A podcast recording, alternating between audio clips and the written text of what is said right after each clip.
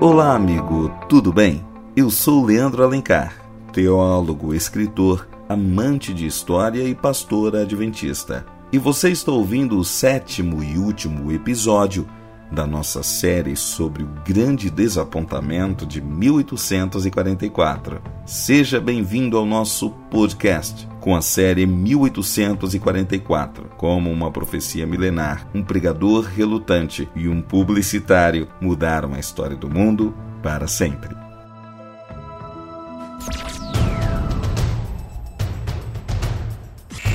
Você está ouvindo o Evangelho e tudo mais o podcast sobre quase tudo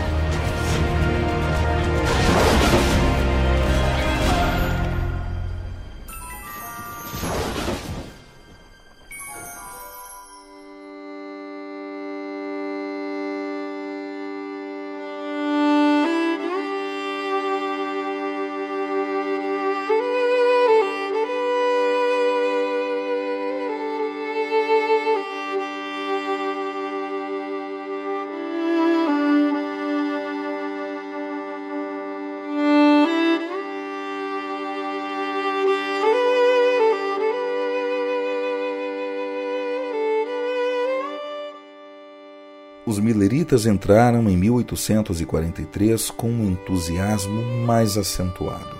Aquele seria o último ano de suas vidas no mundo. Jesus voltaria e então os levaria ao céu. Mas quando isso aconteceria? O título deste episódio é 1844 O Ano do Desapontamento.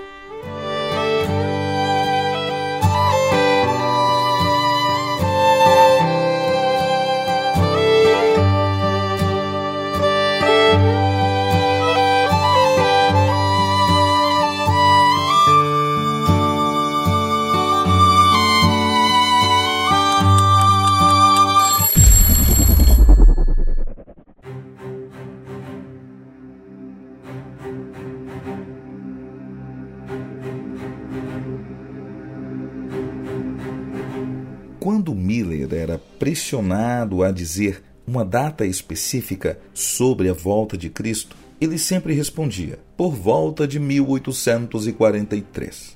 Sua resposta era baseada no período em que ele supunha findar a profecia das 2.300 tardes e manhãs.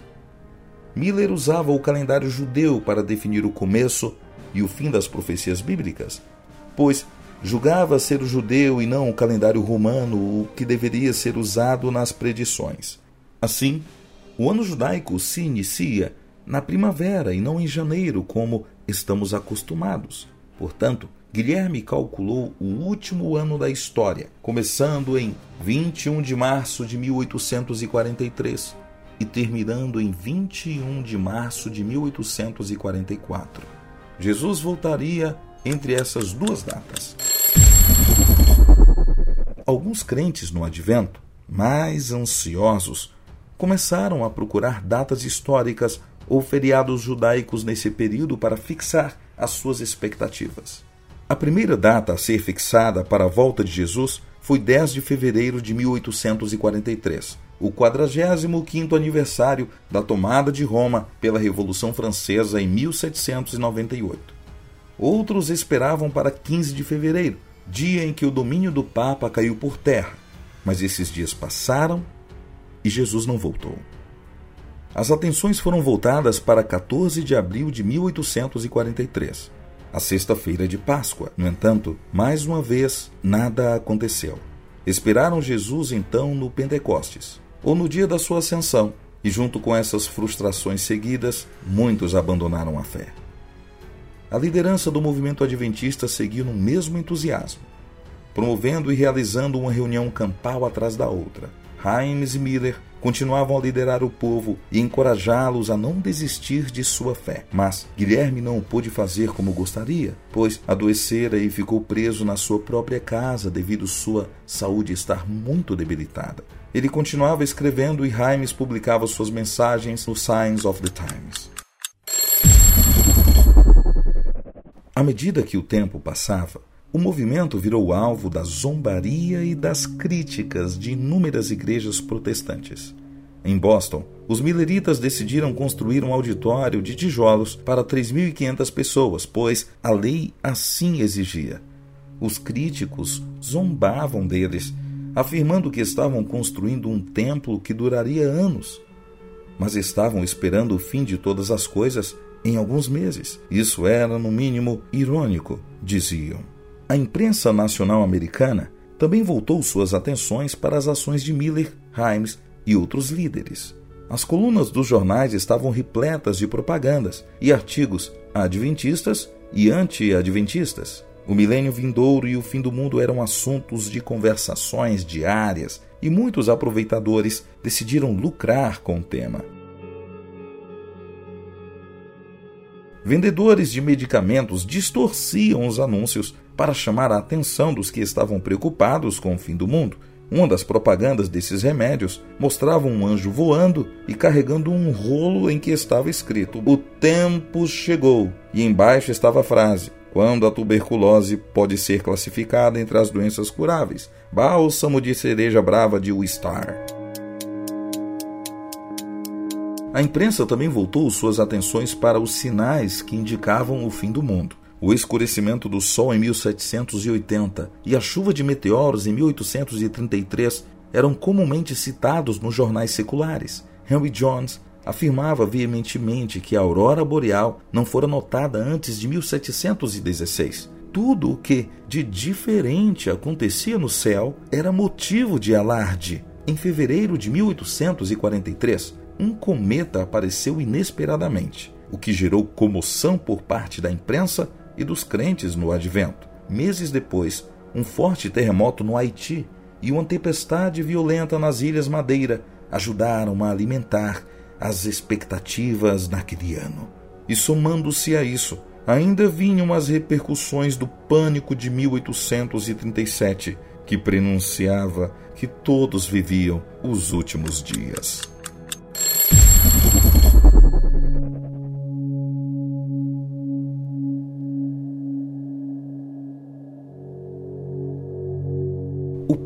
De 1837 foi gerado por uma forte crise financeira nos Estados Unidos. A bolha estourou em 10 de maio de 1837 e seguiu-se nos seis anos seguintes, até 1843, com os bancos parando de pagar em espécie e com uma depressão econômica que gerou um desemprego recorde. Em maio de 1843, o movimento milerita e as igrejas protestantes entraram em um claro desacordo. Muitos adventistas questionavam se não deviam sair de suas igrejas, mas Miller os encorajava a permanecerem nelas, testemunhando entre seus irmãos. Muitos, então, foram expulsos de suas congregações. Parte da liderança millerita, incluindo Himes, passou a defender a separação do movimento das outras igrejas tradicionais. Assim, a deterioração do relacionamento do movimento com as igrejas resultou em agressões e zombarias por parte dos últimos. Piadas e até caricaturas vexatórias apareciam nos jornais e periódicos depreciando o movimento adventista. Um engano difundido pelos críticos e preservado ainda hoje por alguns foi que os crentes no advento prepararam vestes brancas especiais para usá-las no grande encontro com Cristo. Isso é uma grande mentira. De fato, nunca aconteceu. Mas essa falácia se preservou no folclore popular. Ainda são oferecidas recompensas em dinheiro para quem apresentar um exemplar dessas vestes. E até hoje, ninguém conseguiu resgatar esse dinheiro.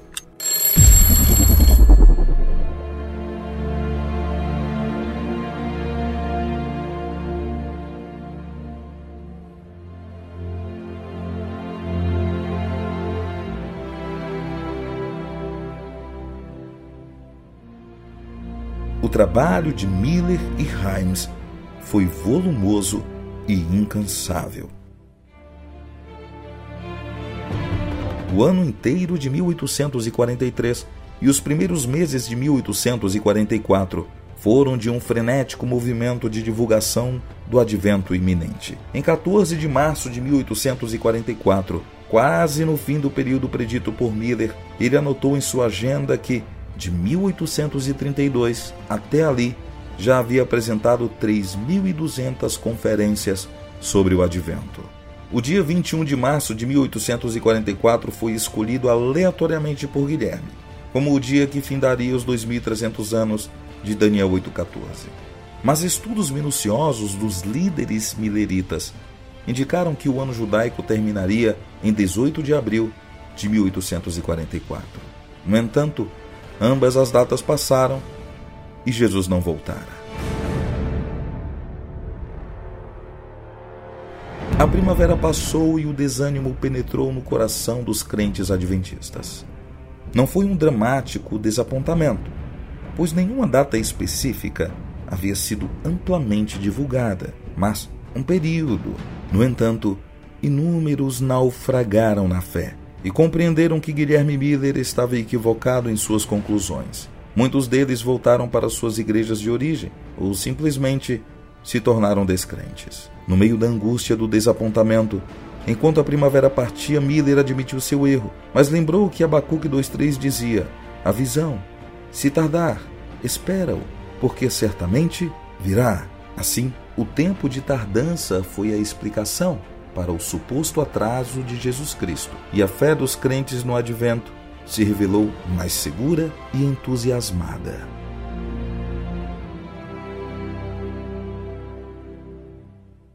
O mês de maio de 1844 chegou, e com ele o vigor das atividades do movimento millerita cresceu. Josias Litt, Carlos Fitt, Josué Himes e Guilherme Miller arregaçaram as mangas para o último alerta à humanidade.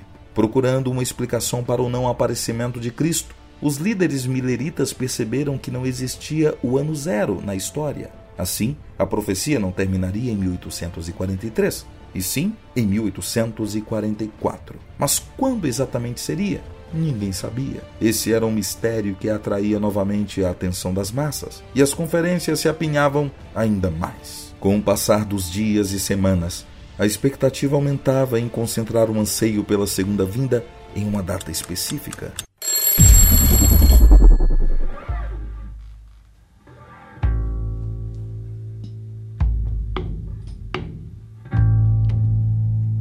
Neste cenário, surge um homem chamado Samuel Snow. Snow promoveu um ponto de vista que se encaixou com a ansiedade de muitos mileritas em crer em uma data específica. Ele concluiu que Jesus voltaria no dia da expiação, festa judaica instituída no Antigo Testamento no décimo dia do sétimo mês. Conforme os cálculos do próprio Snow, esse dia cairia em 22 de outubro daquele ano, 1844.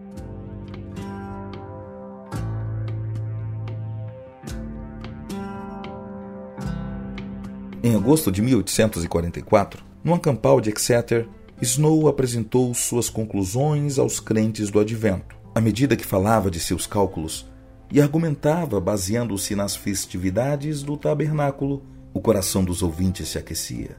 Ele foi tão convincente em suas duas explanações que o efeito foi simplesmente estrondoso.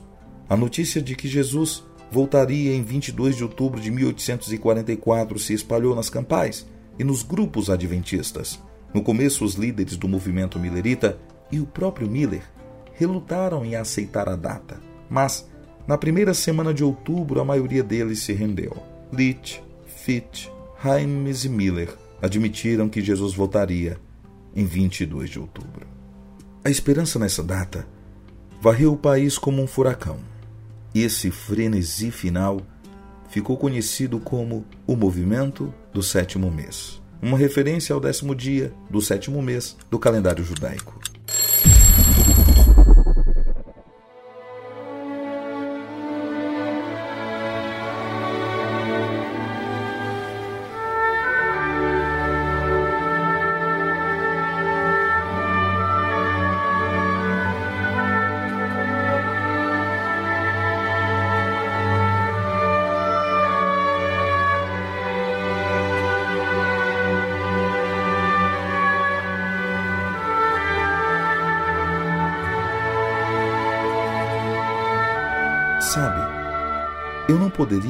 Aqui descrever como exatamente os crentes do advento se sentiram naquele dia, em 22 de outubro de 1844. Aquelas semanas que antecederam a fatídica data demonstraram a urgência do tempo em que viviam. Nas últimas semanas, muitos agricultores que aguardavam o retorno de Cristo no dia 22 deixaram de colher o que plantaram. Comerciantes não abriram suas lojas. Empregados pediram demissão. Tantos outros recolheram suas economias e pagaram todas as suas dívidas. Muitos resolveram problemas pessoais e testemunharam de Jesus como nunca antes. Nada, nada era mais importante que o breve retorno de Jesus. Nem dinheiro, nem negócios ou suas ambições e planos. Tudo perdeu sentido quando olharam para Cristo e enxergaram a grandeza de seu amor e a pequenez das ambições deste mundo. Quanto mais o dia se aproximava, crescia também a zombaria dos críticos. Turbas violentas impediram a realização de reuniões em Boston, Nova York e Filadélfia.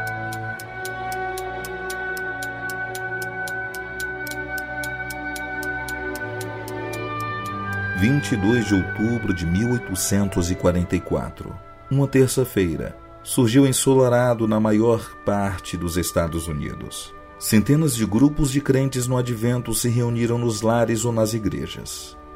Sabe-se que cerca de 100 mil pessoas esperavam Jesus voltar naquele dia. No entanto, o dia passou e nada aconteceu. Jesus não apareceu com poder e majestade no céu para resgatá-los. Outros continuaram juntos até meia-noite, mas tudo continuou do mesmo jeito. Jesus não voltara, e o grande dia tão esperado resultou em um grande desapontamento.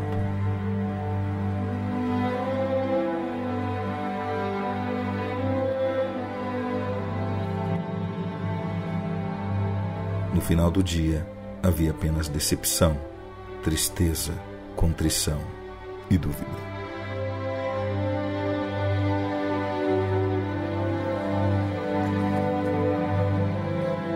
Certamente o grande desapontamento gerou um trauma espiritual em todos os envolvidos. Guilherme Miller se recolheu, mas não abandonou a sua fé. Ele permaneceu firme em Cristo.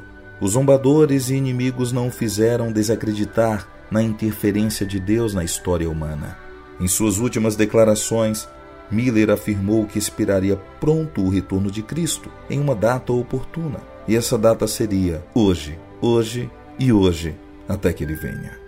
Outros líderes mileritas continuaram marcando outras datas, mas obviamente sem sucesso. Já inúmeros crentes no iminente advento de Cristo abandonaram a sua fé, naufragaram no desapontamento, na humilhação, na dúvida e na confusão. Guilherme Miller, Josué Raimes e tantos outros foram os arautos de uma mensagem outrora esquecida. A igreja cristã caminhava em volta de si mesma em Miller e seus companheiros, foram certamente usados por Deus para exaltar a volta de Jesus e mostrar ao mundo a urgência de seu retorno. Seu erro, porém, foi esperar uma data específica. Não foi a primeira vez que seguidores de Cristo passaram por desapontamentos. Talvez o maior deles foi o que passaram os discípulos quando Jesus foi crucificado. Desapontados com a morte de seu rei, aquela experiência traumática deu-lhes forças suficientes para vencer a perseguição romana e tornar o cristianismo uma religião universal. Parece que Deus tem suas maneiras divinas para tornar homens frágeis e fracos heróis de fé e vitória. Deus parece gostar de dar forças aos seus seguidores, fazendo-os passar por experiências tão fortes e genuínas que nenhum vendaval ou forças posteriores conseguem tirá-los da rota. Assim como os discípulos da igreja primitiva passaram por um grande desapontamento para fundar uma igreja militante e vitoriosa, Deus, o grande interferidor da história, providenciou uma experiência espiritual forte e dramática antes de suscitar de lá um povo que, como Miller, amasse a Bíblia, cresce na interferência divina e pregasse com urgência e intrepidez a segunda vinda de Jesus ao nosso mundo empoeirado e gasto. Ao observar os acontecimentos da história e como Deus conduziu a experiência espiritual dos integrantes do movimento milerita, percebe-se que ele observava e guiava os seus passos. Ali, no desapontamento, se cumpria a profecia de Apocalipse, capítulo 10, versículo 10. Tomei o livrinho da mão do anjo e devorei, e na minha boca era doce como mel. Quando, porém, o comi, o meu estômago ficou amargo. Ao crer que Jesus voltaria em breve, essa mensagem caiu doce como mel no paladar dos crentes adventistas. Mas como o advento não ocorreu, o desapontamento tornou a mesma mensagem, outrora doce, amarga em seus estômagos. Ao que parece, Deus continuava, através da sua palavra profética, a conduzir em sua perfeita maneira a história. A profecia bíblica é sempre fiel e exata. Assim, de toda a multidão desapontada e peneirada, surgiu um grupo de 50 pessoas. Eles se propuseram a orar ainda mais do que antes, para entender o que de fato ocorrera em 22 de outubro de 1844. E era exatamente isso que Deus queria. Um resto de pessoas, peneirado, provado, experimentado e dramaticamente desapontado, que esperasse de Deus uma resposta.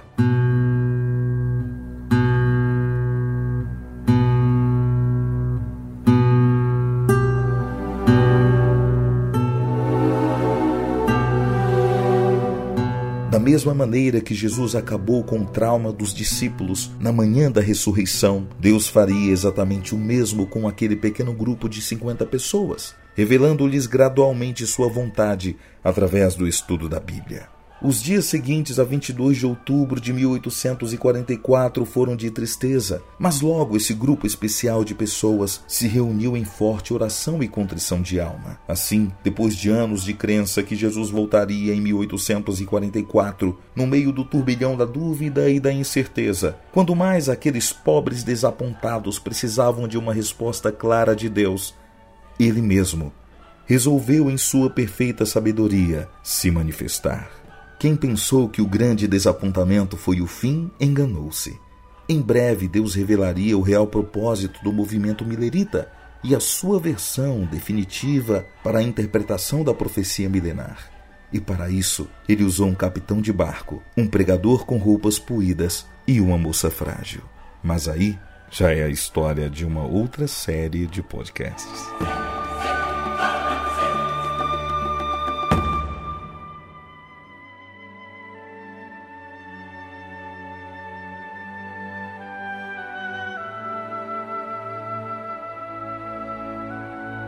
Nada temos que temer quanto ao futuro, a menos que esqueçamos a maneira em que o Senhor nos tem guiado e os ensinos que nos ministrou no passado.